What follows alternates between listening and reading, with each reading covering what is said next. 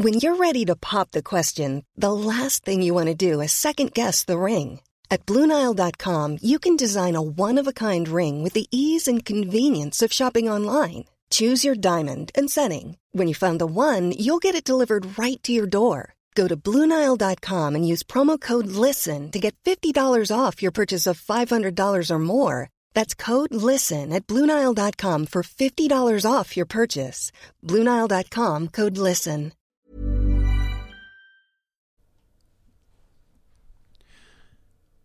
Hello, everyone. Welcome back to the Des Bishop Podcast. It's been a couple of months. I, am aware of that.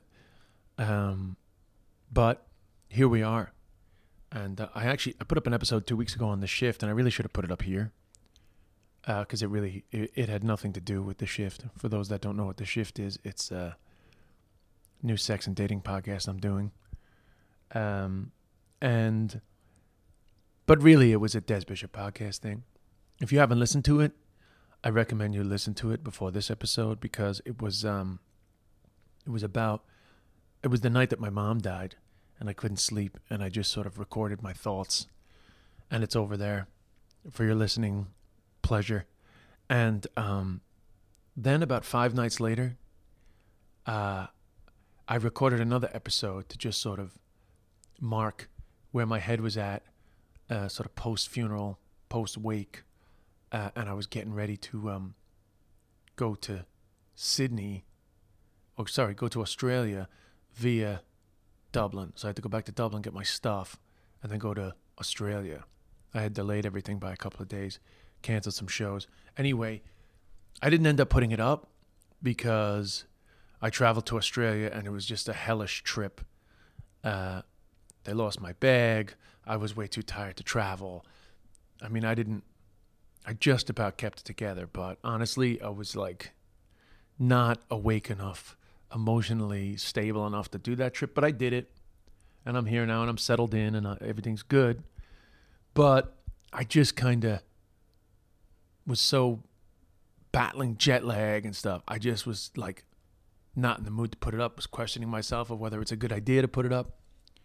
But now, even though I'm still a little jet lagged in that it's uh, 5 a.m., uh, officially actually 5.05 a.m., and I woke up at 3, I just, uh, I didn't take any Nyquil. I, I'm just I'm just trying to like get over it, even though I've been here for well, I've only been here for seven days and about six hours. Uh, I arrived on Wednesday night Australia time last week, and now it's Thursday morning 5 a.m. So I'm not here that long, but I'm still struggling with the jet lag, which is always the way with me. I'm just bad with the jet lag. Anyway, I'm gonna put it up now. This is. Uh, this is something I recorded about five days after my mom died, and there was, there was this annoying sound that kept coming into my headphones and was distracting me, and uh, I just left it in because I just you know that's that's what was going on in my head. I don't want to edit it out and then have people wonder why suddenly I'm a bit distracted. Um, and uh, you know, it it, it it, it's uh it's just a moment in time. That's what I like about recording these little these little podcasts. It's a moment in time after the after the chaos of the funeral and the admin. You know, it's just the very beginning of that feeling, which is really just sheer exhaustion. And uh, so this is that. And um, I know I'm always saying this to you guys, but I really am going to try to get the Des Bishop podcast up and running because I think I'm going to have an opportunity now to get a bit more support, which I never had before. And I'm going to use that as a motivation to keep this going because I enjoy the shift. It's fun, but it's a very different thing. And really, because when my mom died, it just reminded me of how much I enjoy talking to other people about the difficult things in life and how we deal with them and talking to other people about their experiences of grief over the last couple of weeks has really just reminded me that I also need to do a podcast that is not afraid, at times, not always, but at times, to delve into tough stuff like that, like we have in the past about like anxiety and, uh, you know, talking to different people about the things that have gone on in their life. So, anyway, long story short, here is uh, me uh, after my mom died, and uh, we'll see you soon. Welcome back to the Des Bishop Podcast. It's been a few weeks, and here I am again.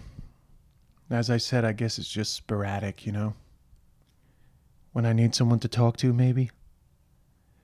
I hope you guys are okay with that. I mean, today is a day where I would think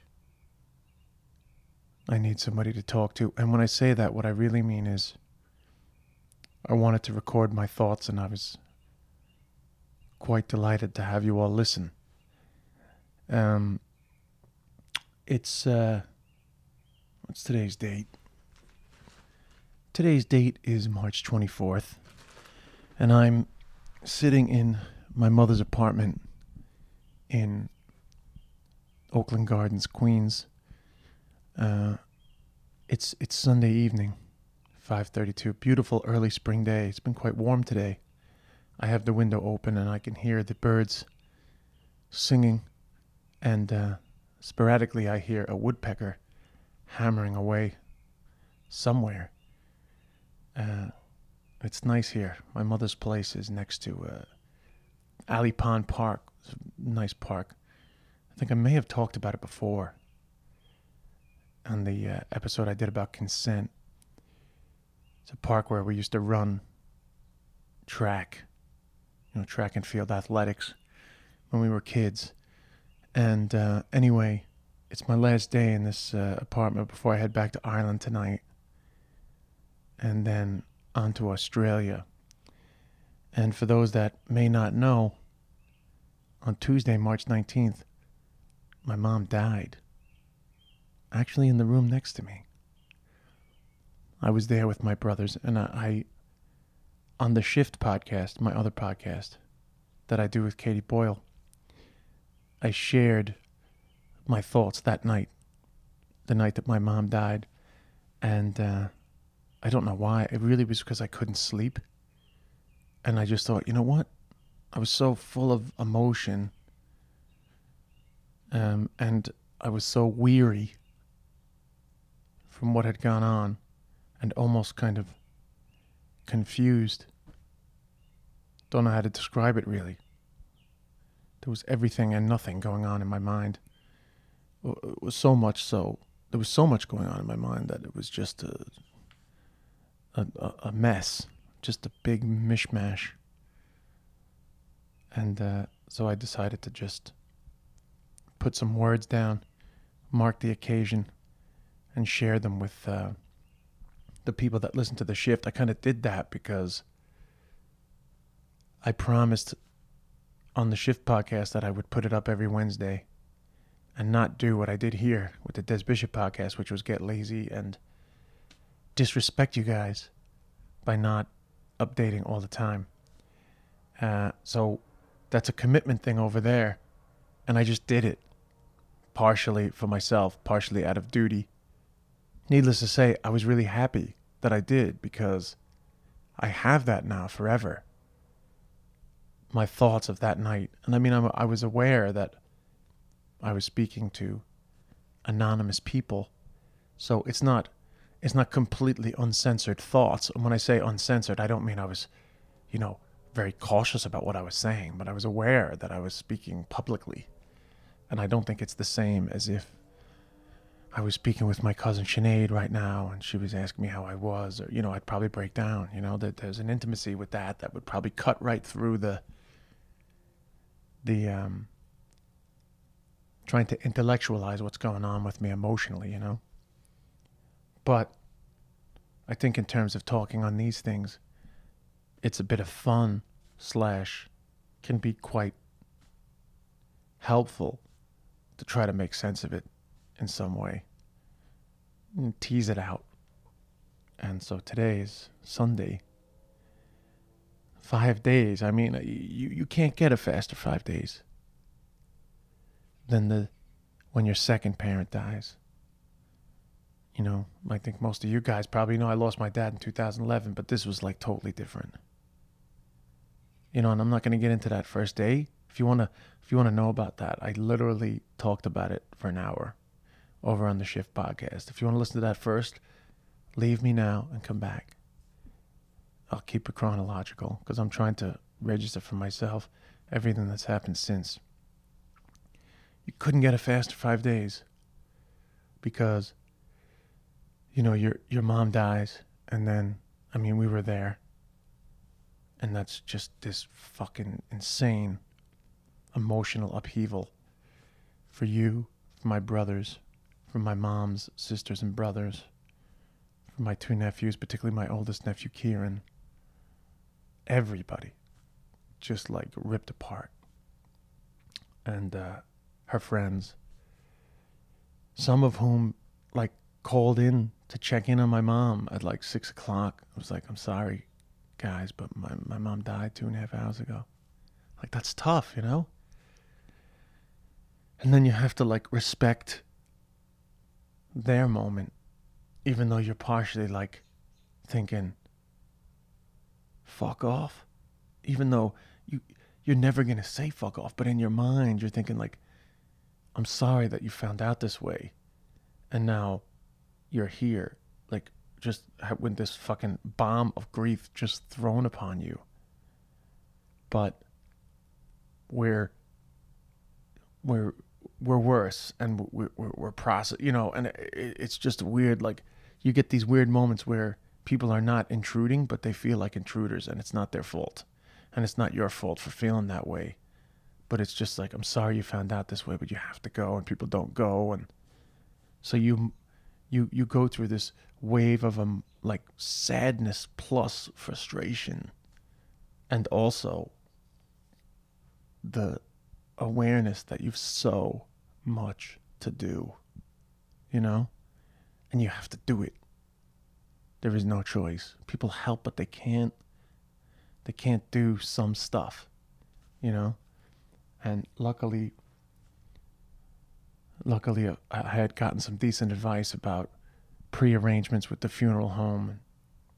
Um, you know, I said it on the other podcast, but you know, like the hospice doctor had said to me, like, you can make pre-arrangements with the funeral home you know, I thought it was going to be a couple days. It was two hours later. She was dead. I called the guy back. I was like, oh, sorry, I didn't actually realize I'd be calling you straight away, but here we go, you know? And um, I didn't talk about this on the other podcast either, but there was kind of like a touch of a mix up with the funeral home, possibly because it was all a bit quick. But the guy, the funeral director that we deal with, is kind of like a friend of the family. He's certainly like a neighborhood guy and so he, it's all quite casual with him. So he was over, we're doing all the questions, you know, there's a lot of admin. Luckily, we, he just copied. I was so glad I used him because he just copied my dad's. He just said, We're doing everything with your dad, the same as your dad, except I told him my mother wanted a closed casket at the wake. You know, Americans like to view the body at the wake, well, certainly East Coast Americans. So he said, We'll just copy it. Boom pay the money. Well, you know, the money was a lot of money. Anyway, long story short, the guy from the funeral home turns up to get to take my mom. And you know, you got to realize like you know, my my dead mom is in the bed for like I guess like an hour, maybe an hour and a half, hour and a half. You have a dead person lying in the room. It's pretty wild, you know, and you get so used to it that you just you're like walking in and out, sort of checking on her and trying to rearrange her face a little bit, make her look a bit better. You know, and um, the guy turns up on his own, and the the funeral director friend of ours is it's kind of old.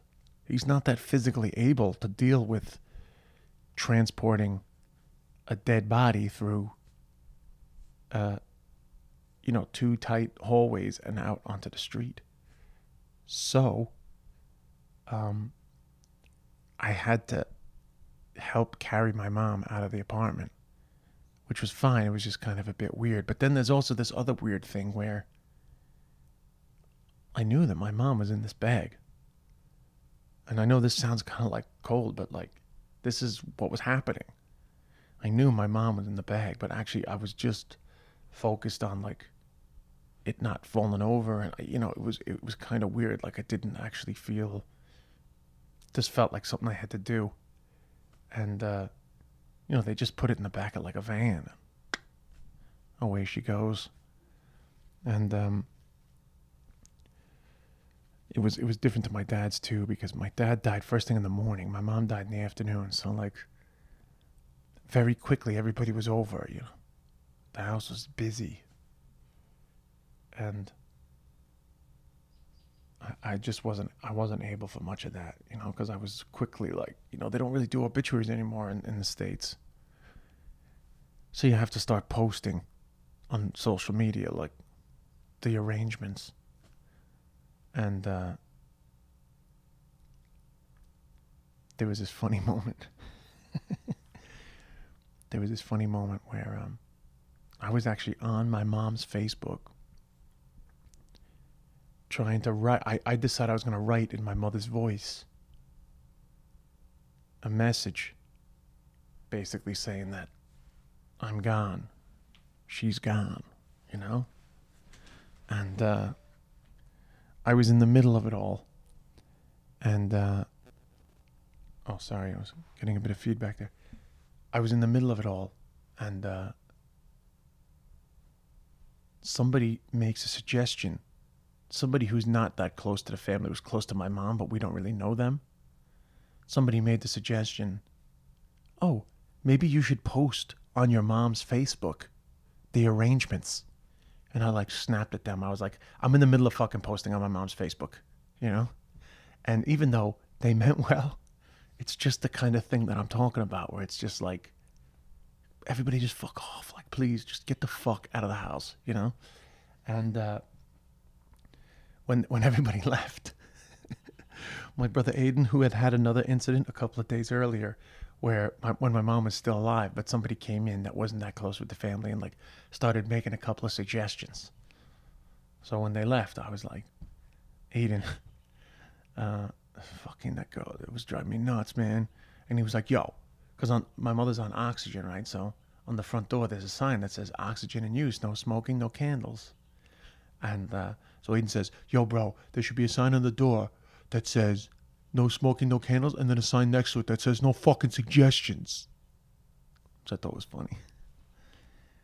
Uh, and I think people who've been through this probably know.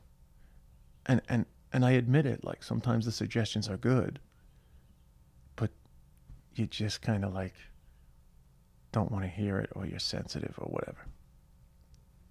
Anyway, I uh so I might as well I might as well share with you what I what I put on her Facebook.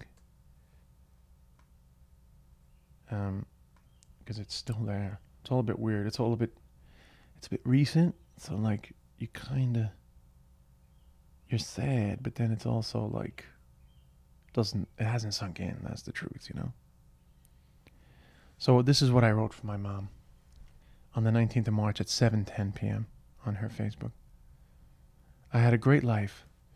I have to say goodbye to my sons, grandchildren, sisters, brothers, nieces, nephews, and my amazing friends.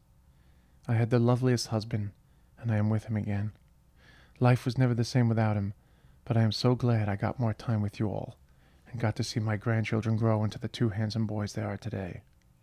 I fought when it was worth fighting, and when it was, and when it was time to let go, I was with my sons, and I was in no pain and uh, that's what I wrote.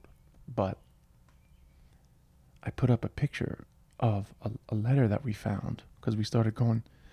The funeral home said that uh, we could put on a, a slideshow of pictures for for the funeral home, and uh, so we started going through pictures, and somebody found a letter that my dad had written to uh, my mom for their 35th wedding anniversary. And it meant so much to me because it just showed how caring my dad was and how much they got each other, even though, you know, as kids or as, as, as a child of theirs, including in my adult life, you know, you would look at their relationship and think, there's loads about it that I wouldn't like myself. But of course, that's just ignorance. Because the sacrifices and the compromise and the apologies and the acceptance of people's flaws that you have to go through to stay together for your whole life, you know, your whole sort of married life is uh, is beyond me actually. And I loved this letter that my dad wrote because we honestly we didn't get to witness that much affection in our house. My dad was an affectionate guy, he was an emotional guy. My mom was not. And you know, that's okay. The whole the whole journey is complete now. I'm completely comfortable with it all, but this was lovely anyway. So I'll read it to you. My dearest Eileen, I know you don't like sloppy cards. There's a hint about who my mom is. My dearest Eileen, I know you don't like sloppy cards, but there are these words I am writing are from the heart. It's a little sloppy, by the way. Soon we will be celebrating 35 years of marriage, and now that we have an empty nest, it is just you and myself. You should know that you have been a fantastic mother, and you gave it everything a mother could. I only wish I had a mother like you. Please understand I love you very much, and I will do my best to make your day an enjoyable one. Your loving husband, Mike. And what I love about that is, my mom was real paranoid that she didn't do a good job as a mother. I know that for a fact. She shared it with me many times. And there were times in my life where I would have said, Well, you should feel that way because, you know, she was a tough lady, but she suffered a lot in her life, and she suffered a lot with anxiety and things that. Sorry, sorry, I had a little. Oh, getting a little annoying feedback here. Where is that coming from? Maybe it's from the computer. Okay, it's gone. But uh, she had a lot of paranoia about what she did. Uh, yeah, so uh, sorry, uh, and anxiety, which of course wasn't a thing that people discussed in the 80s and all the things that she went through in her life. Anyway, I, I might talk about that a bit more a little later, but for now, in terms of what's so beautiful about this letter, is that, you know, it's just the two of them, and he just wants her to know that she did the best that she could. And amazingly, my father's mother was imprisoned for the mistreatment of my father, which I wrote about extensively in a book I wrote about my dad, but you know, she was paranoid schizophrenic and she really abused my father terribly. And he had a horrific childhood, you know? So it's just sweet. Two incredibly wounded adults with all the pain of their lives behind them, really. Children raised, all of them college educated. You know, all of them survived their their wild times, the booze and the all the other crap. And uh, now they're gone, settled, comfortable, and here we are, the two of us, still together. And you did a great job. And now let's now let's enjoy our time. You know? Now let's enjoy our empty nest. Sorry, I'm distracted because of this fucking noise I'm getting. Hold on. Might be the cable. Actually, I, I think I'll take that. I think I'll take the. I think I was getting feedback from my headphones. it's annoying because it was messing with my flow, you know? Anyway, that was the first night. And then all the organization starts. Myself and my two brothers. And it's weird because you feel like you're on show. You're doing this for for everybody everybody else sort of, you know. I don't know how to describe it, but you just want it to be right. Um so we organized the wake for uh, Thursday, 2 days later morning or afternoon and evening. And, uh, you know, you have to do stupid shit. Like, you got to get a wreath for the coffin, and you got to order death certificates, and you got to call Social Security. You got to call Medicare. I haven't done all this, by the way. I did some of it. Call her. Retirement guy. Um, you got to talk to people in Ireland who are thinking about flying over, you know, and you got to message, you know, respond to everybody who's sending their condolences and you know, you got to listen to everybody that's like if there's anything I can do.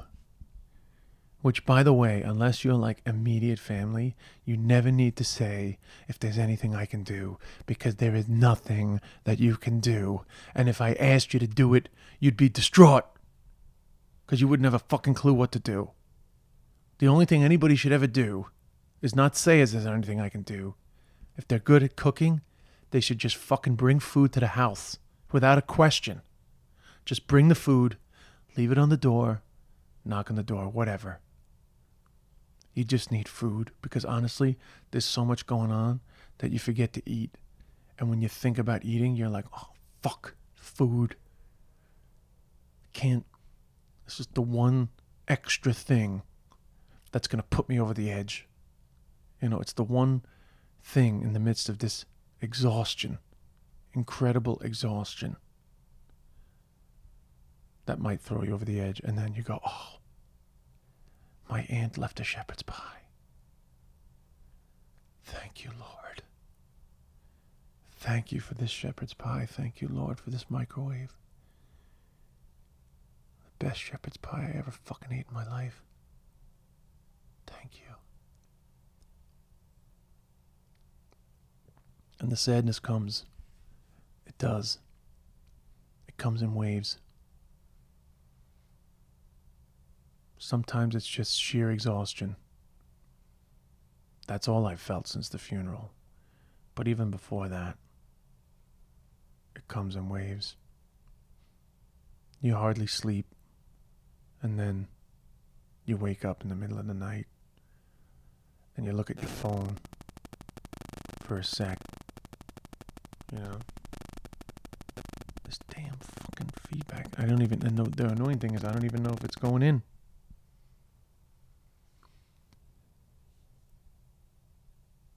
You know, you wake up and you look at your phone. Something might set you off, or a comment comes up on the Facebook post and it brings you back to the post. And you read it again. And it kills you. It reminds you. She's gone. And you keep coming back to the end. Well, me anyway. Sometimes the thought of her not being around, this is all immediate. I'm aware of that. I know some people are listening to this going, this, this goes on forever or whatever. I get that. I can only speak from my own experience, but Sometimes you think they're not going to be around and it doesn't bug you. And then sometimes it hits you hard. But every time something brings me back to the end. I just think of the sadness of life, the weakness, the fight, disappearing, those final breaths. And it's strange because I was there with my dad too. And it felt like a relief. You know? Like in a way his life was more complete even though he was younger, 74, you know? It felt like a relief. Like we did it. You got sick and we did everything we could do. And you did it. But with my mother, it just felt sad. Really sad that the fight was gone. And I, I, I don't know why that is, but every time I think about those last breaths, I just feel sad for her and sad for myself. Like maybe maybe she wasn't ready. Like maybe it snuck up on her a little bit. And I know that people die in different ways. Some people have a heart attack, total shock. And my mom, you know, it was a godsend. She was in a lot of pain, but it all snuck up on us over the last six or seven weeks. It wasn't like a specific diagnosis that said this is going to happen, you know? It snuck up on us because something happened to her spine. It caused a lot of pain, you know? But it wasn't necessarily like a terminal thing. It just led to you know, it just led to her uh, give, body giving up. You know, she had a lot of problems. But the point is that, you know, we didn't have all the conversation, and there was nothing left to say. You know. But at the same time, like I just I didn't. I just wasn't ready for death. And maybe I'm putting my own feelings about what went, what happened onto my mom at that moment. Maybe she was okay with it. But when I think of that moment, I just, I'm sad. And I hope I'm wrong.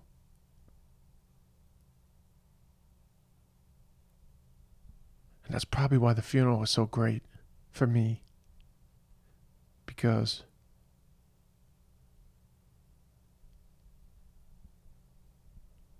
you know, my mom was was tortured most of her life by her own head, stress, anxiety, worry.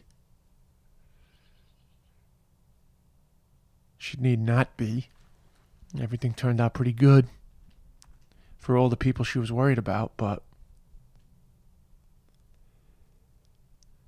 I knew that in the end we were there for her, which was important. You know, she used to say, like, when she got sick first, like four years ago, five years ago, and she had lung cancer first, which is not what killed her but it did begin the decline.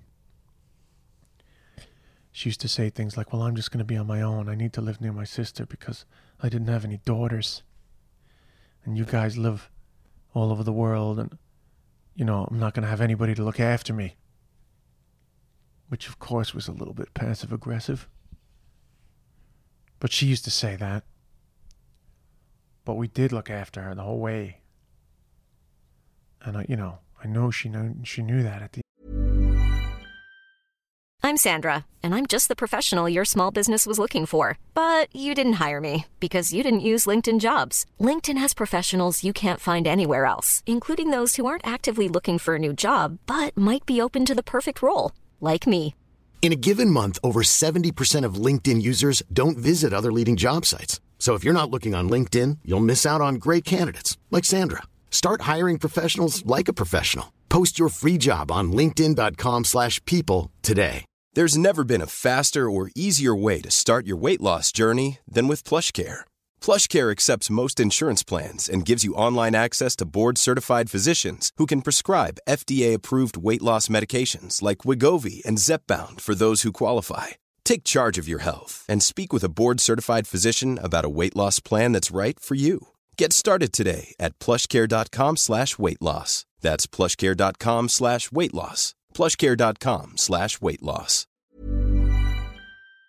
And and we didn't do it to spite her. We didn't always do it out of love. Um sometimes just out of duty, but it felt like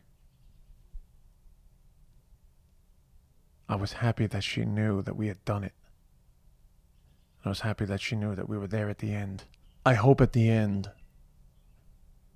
her awareness that everything we, we did, you know, was, was for her and that we were there for her gave her a bit of solace or a sense of feeling that we cared and we loved her and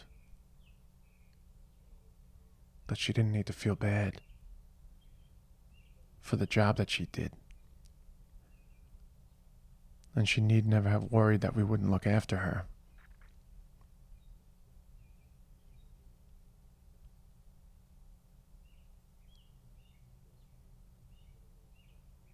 Yeah. So I think I was about to say, sorry, I got distracted there because of all this stuff that's going on in my ear, but. the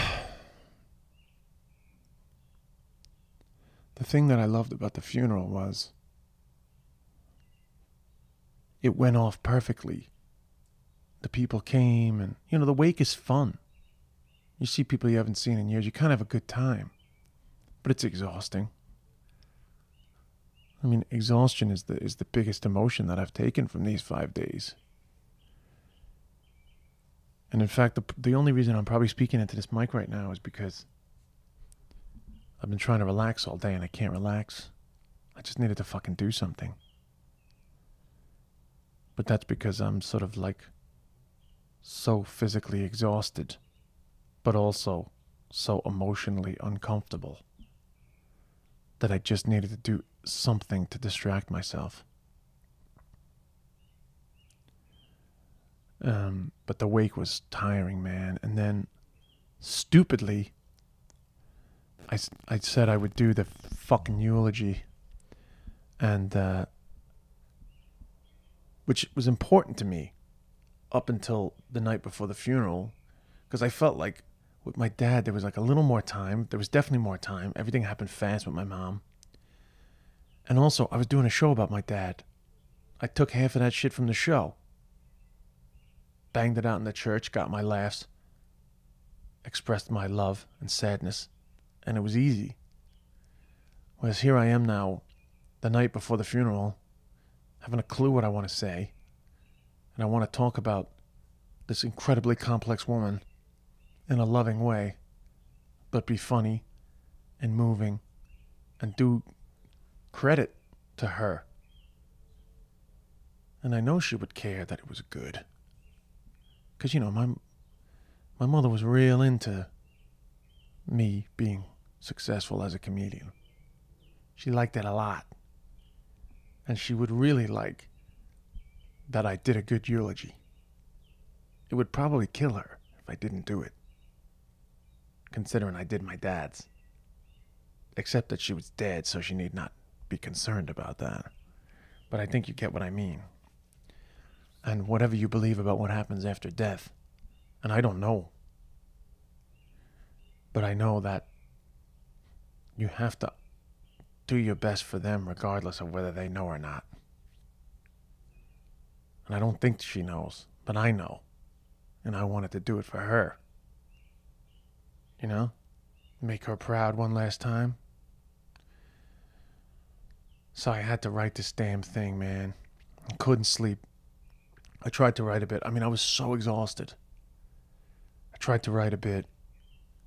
I did all right, but it was fucking all over the place. And I was trying to, like, I was trying to address some of the negatives about her in a way that was, like, loving and, you know, had, like, a message. But then I was like, oh, for fuck's sake, man. You know, it's not a fucking TED talk, bro. Just, like,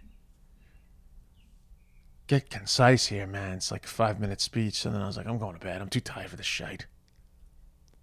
Fell asleep for like an hour. Woke up, boing, bright as a button. Tried to get back to sleep. Took some NyQuil, you know, just like a gentle sleep aid. Uh, you know, got like another 45 minutes out of that. Woke up again, middle of the night. Tried to sleep, tried to sleep, tried to sleep. Looked at my phone. Then eventually I gave up. I was like, fuck it, I'm getting up. I'm writing this fucking thing. Oh, God, I slaved over it, man. Finally, I I got it down to what, what I thought was good. My brother Aiden got up. I got him to read it. He was happy. And then it was like 7:30 a.m. I had to go pick up my jacket from the tailor. They open at 8. Next thing, like, boom. It's all running into each other, you know? Next thing, it's the funeral. And, uh, well, the priest was amazing. And that helped. Uh, I'm not a big fan of the church nowadays. But this priest was from Brooklyn. Big performer. He had done my mother's last rites. and he had done a little service at the wake, but he was a nice guy. Um, and uh, when he did my mom's last rites, I swear to God, it was like an exorcism. Like I thought my mom's head was gonna fucking spin around. I mean, he really gave it socks in there, so I knew he was a big performer, which I like. And uh, so when we got to the church, oh, let me share this actually. So you have to go to the funeral home, say goodbye one last time, and then in the states, like you follow the hearse, you put on the hazards. I don't know if you do that in Ireland, but you put on the hazards, you follow the hearse, and I had I, put, I turned on the radio. It was myself and my brother. We didn't get a limo, you know, because we, my mother was getting cremated, but we weren't going to the crematorium. Long story, I won't get into it, but it was just a time difference. So We would have to wait hours, so it was just easier to just call it a day after the church. So we had decided that at the end of the funeral mass, everybody was going to put a rose on the casket. They would shut the door, and that would be it. And I was happy with that because this motherfucker shit goes on forever. So my mom's being cremated, and we're waiting for the ashes. Anyway, we're driving with the hearse. And it's sad, you know, the, the, the, walking out of the funeral home is sad. Like, that's a moment, you know? That's a goodbye moment, man. It's tough. There's a few triggers, like, throughout the process, and that one is tough. It was tough with my dad, too. And, uh, so we get in the car. It's just me and Aiden. My brother's with his wife and his two kids. The hazards are on, and I turn on the radio because I'm just like, I, I go through a mix of sort of crying and sort of joking around. And as we're pulling out of the funeral home, far from the shallows or, or in the shallows, you know, the, the Lady Gaga song from A Star is Born came on. And I decided to turn it up real loud because I thought, you know what? It's important to have things that make you remember moments. And I wanted to mark this moment of driving through the neighborhood that I grew up in to St. Kevin's Church, the church that I was an altar boy in and a reader. And I want to think of it, this drive, every time I hear this song. Because it's so fucking profound. You know, that just, it was raining too. It was just, it was just real sad. And I was crying. But it felt good though. It's weird. It felt like we did it, man. We we fucking showed up for our mom. And it's pounding, you know? In the shadow, the shadow. Music is pounding. And I'm just taking it in. It's almost like I'm I'm fucking I'm imprinting it on my mind like a clockwork orange, you know? I'm fucking locking it in there. This moment. And uh, we pull into the parking lot past the church, which I hadn't passed in ages. It looked different. And uh, we went in. But just jump forward a few days, and I have a major regret about picking that song or deciding that I would turn it up because I didn't put it on. It just came on the radio, 95.5 WPLJ. That song is on all the fucking time. I said it in an Insta story. It's on all the fucking time. And I cry every time I hear it now. Like a like a fucking hypnotist. It comes on, boom. I'm thinking about that moment. The wipers going, the hazards in front of me flashing, the hearse, the car beyond. Wondering how it came to this moment. You think about it so often. What'll it be like at my mom's funeral? And then boom, you're in the middle of it. Lady Gaga's belting in your ear. I mean, I'll never forget it. And soon that song won't be on every five seconds, but until then, I'm tortured. the priest was great. He, uh, he made a homily, man. He did a lot of research. He knew a lot of shit about my parents. Obviously, people from the parish had told him. I think he may have made more of an effort because, I mean, we, I think we left an impression on him. But either way, it doesn't matter. The homily was great. And he talked about the fact that the Bishops used to always come to mass, and the kids were like impeccably dressed. And he said, you know, all the families would always look at the Bishops; they were the models. And uh, I jokingly said under my breath, "Well, actually, we were we were my models." And the priest said, "Oh, oh, oh."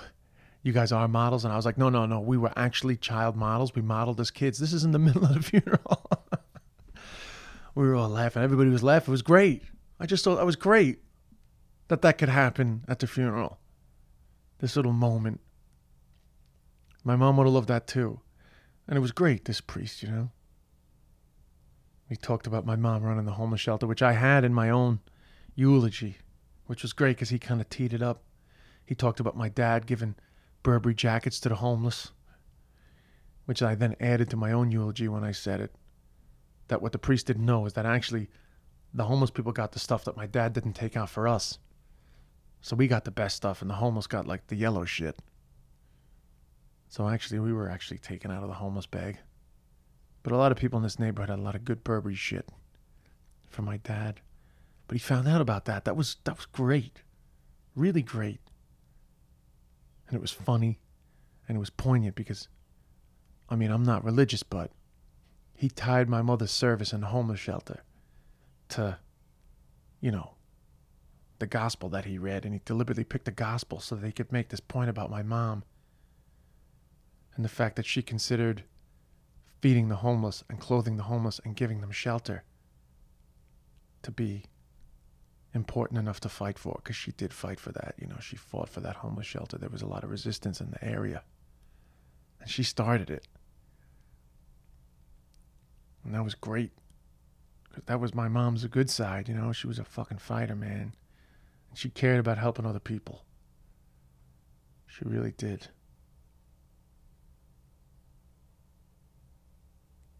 Um, so that was great.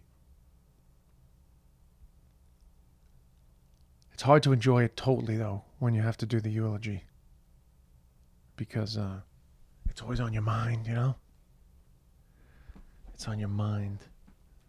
Are you gonna are you gonna be good? And it's so stupid to worry about that because it doesn't matter. You know? It doesn't matter. But of course, of course it mattered to me, you know. Stupid egomaniac. I wanted to give the best damn eulogy. But I had a secret weapon. My nephew had seen my mom before she died. He was very upset. And uh, he was there in the next room when she died. And he was very distraught. And, you know, my mom wasn't well the last five years, so I, I, really wasn't that aware of how close they had become because I thought that she wasn't really that physically able to look after them. But it turns out they developed quite a little relationship. And uh, when Kieran got home that night, he told his father that he wanted to say something at my mom's funeral, which I loved, you know because I get that. People express them their people express their emotions in different ways, but I get the feeling that you want to say something to everybody. I'm only doing it right now. You know, and I I I I, I like the thought of giving the eulogy, and I like the fact that that's in him too that thought that he's going to express himself to everybody else, that that's how he connects by performing, by saying it to others. He has that in him. That's just each to their own, but that's instinctual, you know, I think. It's, his personality. And uh, he refused to let my brother read it and his mom only uh, took a couple of sentences out. She didn't change anything he wrote. She just took a couple of sentences out that she thought were a bit long. Um, And it was so nice because it also gave me a little moment with Kieran because he sat next to me. He had his little speech. And I had to tell him to kneel. They're, they don't take these kids to Mass. I had to tell him when to kneel. And when he knelt, he said, Where will I put my speech? And then he was like, I'll put it down here. It'll be okay down here. He was really worried about his little speech, you know? And early on in the Mass, I said to him, Are you nervous? And he said, I'm a little nervous. And I said, Because I'm really nervous. And he said, I'm really nervous. he didn't want to admit it, but I was nervous. And so was he. And uh, I just loved it. I loved having to worry about Kieran as well as everything else. And the Mass had gone so well. And Be Not Afraid was played at the communion. Because if anyone's seen my stand up show lately, you'll know that I have a whole bit about being not afraid in funerals. And even though it was a punchline in my joke, I didn't think the next time I would be at a funeral would be my mom's, but I asked for Be Not Afraid to be played at communion. Love that song. I tried to sing it, but every time I started singing, I started crying. I just couldn't. I guess I couldn't let the vibrations just resonate down deep anywhere near my soul because it was hurting. So I stopped singing. And then the priest called us up, and uh, I did my eulogy. My eulogy was fine. I was happy with it. It was funny and meaningful. And uh, I mean, the only bit I'll share really is that I had, um, I think I said this in the Shift podcast, but I had been joking with people that the last words that my mother ever said were, I asked her, Where do you want me to spread your ashes? Because I didn't know. And she said, I don't give a fuck where you spread my ashes. It's kind of like a like a funny moment, you know. She was only halfway there. I don't give a fuck where you spread my ashes, you know. It's just like totally different to my dad. But I told that story. I'm only rushing through that now because I told that story in the other podcast. You'll hear that over there. But I was wrong because actually, those weren't the last words. The last words she said was when she was in pain about two hours later, 5.30 p.m. to about 6.15 p.m. on the Monday evening. She was in a lot of pain, and we couldn't give her enough morphine. And I was still trying to keep the morphine low because I didn't realize she was so close to death. I was still trying to keep her lucid while at the same time get rid of the pain. And she was apologizing for being in pain, you know? Like, I'm sorry, you know? She kept saying, I'm sorry. She's, you know, moving around the bed like, trying to find a position. I'm sorry, she kept saying. And, uh, you know, that's really like the way my mother was, you know. She was sorry for being a nuisance. She was sorry for being in pain. And you know, you know, sometimes I wonder if she was really more aware that she was to the end than we were that maybe she was aware that maybe this might be her last lucid moment. And that she needed to get that sorry out for everything. She need not be sorry. The sorry was accepted long ago, but I don't think she'd completely let go of it. Her feelings of how she failed as a mom, which is just not true. She did not fail as a mom because it's just fucking hard. Next to impossible to do it right. Especially with the life that she had, the childhood that she had. And it's just so easy to notice that now when the f- circle's full. It just doesn't matter a fucking bit. You come through everything together and all the, the good and the bad. It makes you who you are and you don't change a fucking thing. You accept it.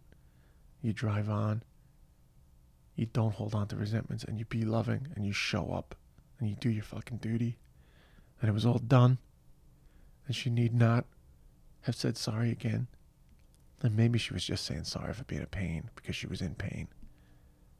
And maybe she was saying sorry because she felt that that was the last thing she needed to say. Either way, That's the last thing she said. And I said that in the eulogy. That my mother said sorry, you know, sorry for being a pain, sorry for being a nuisance, because she was much better at helping than being helped. That was my mom. She was just like a caretaker, you know? But my uh my nephew was to come and take it home. He's not even 10 years old till next month. And, uh, I mean, what he wrote is just incredible. Incredible. I can't believe how much he got her. And I was so happy to know how much she meant to him. It's hard to believe. I'll read it to you. I like it because it makes me feel sad. It's good to connect with it. I posted it on my Instagram, by the way. My grandma sadly passed away recently, and though I know she went through a lot, she's in a better place now. But I miss her more than anything, and only now do I truly realize what she meant to me. She always said I could be whoever or whatever I wanted to be. I'll never forget how proud and supportive she was of me and her family. She never apologized for who she was, and she showed strength to the very end. She was a tough lady, but she still loved me unconditionally. I think of her as someone who had a full life, who loved her family, and who was loved. She was a lot of things a wife, a mom, an aunt, and a nana. But to me, she was a superwoman. Not even 10 years old. Pretty incredible. And first of all, he wrote, I think of her as someone who had a fulfilled life. And his mom, for some reason, thought that was grammatically incorrect and told him to change it to a full life. But I like fulfilled. That was his original word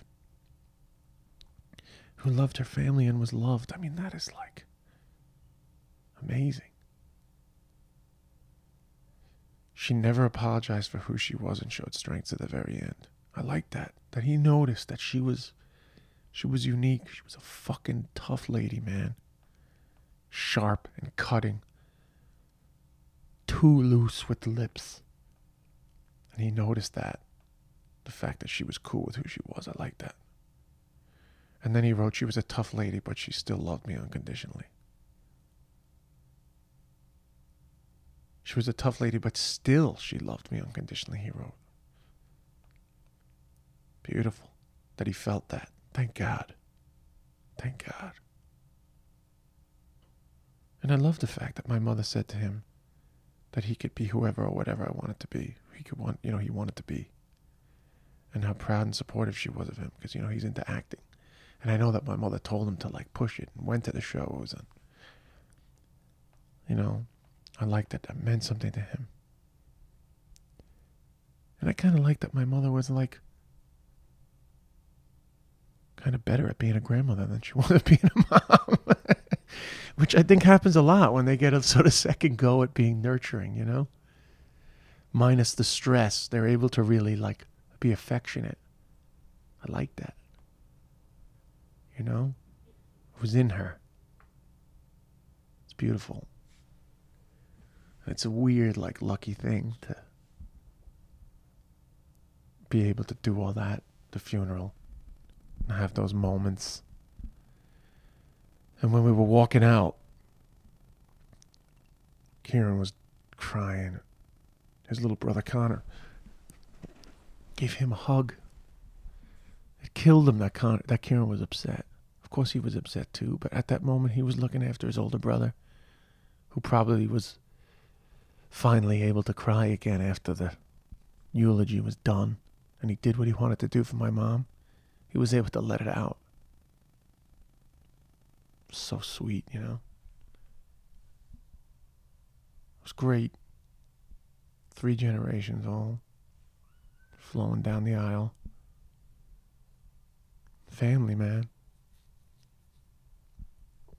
in the end, It's the shit that matters. You know?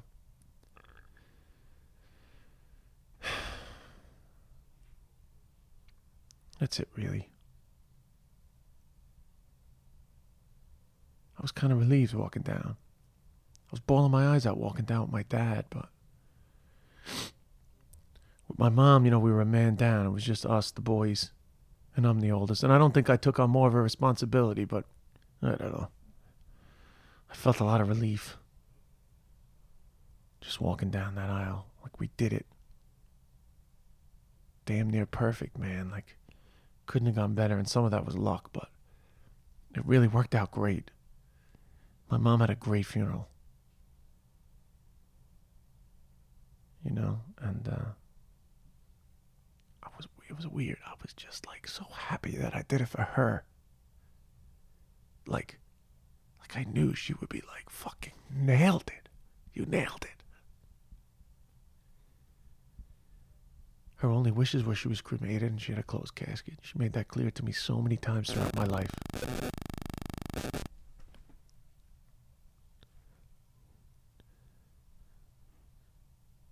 So I was happy.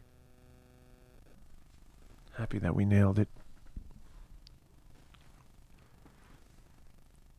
And uh, Aiden was very upset at the end when we put the flowers on the coffin and yeah. Since then honestly it's just been a mixture of exhaustion sadness and frustration. You know that sense that life goes on and you just have to live with the pain. You can't stop. There's no point but at times it just feels acidic. A little poisonous in your heart, your stomach. Sometimes you're just tired. Sometimes you're just tired. But you can't really sleep. There's no feeling to compare it to if you haven't lost somebody unless you've had a really bad breakup and then that's like some of it some of it is like the really bad breakup feeling, definitely. You wake up and it's like, oh my God, they're gone. That's it. And some of the cliches that I never got with my dad, and I hear people talk about, I get them. Even at the post funeral little party that we had, I literally thought, where am I going to sit my mom? You know, we find a place for my mom to sit. Like almost visualized her walking through.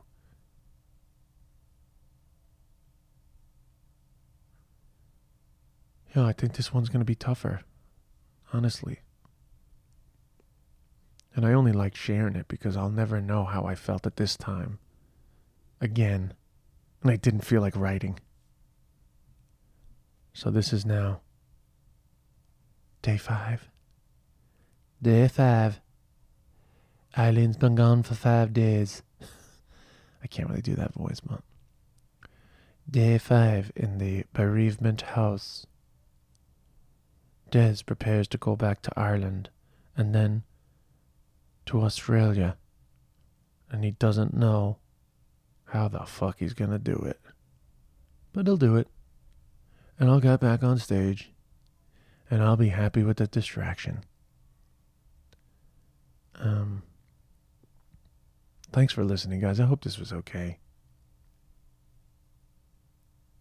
Hope you get something from it. If anything, hopefully it's entertaining. Although I don't know if it can be. Go and listen to the other one on the shift too. My Instagram is at Des Bishop. Contact me there if you have any thoughts. Share anything some fucking suggestions.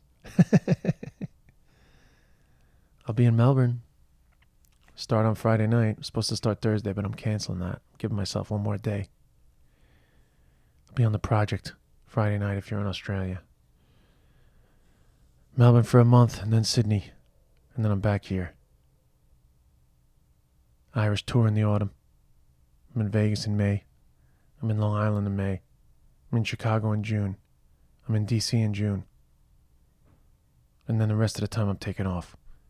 Because I'm fucking exhausted. Deep. Deep to my core. And I know I'll burn out if I push it too hard by the time the summer ends. That happened to me with my dad. I had a fucking breakdown at the Cat Laughs.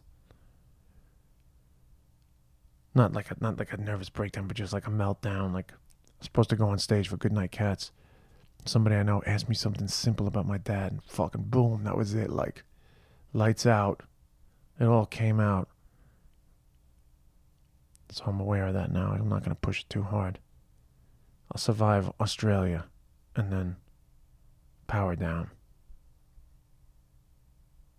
Peace.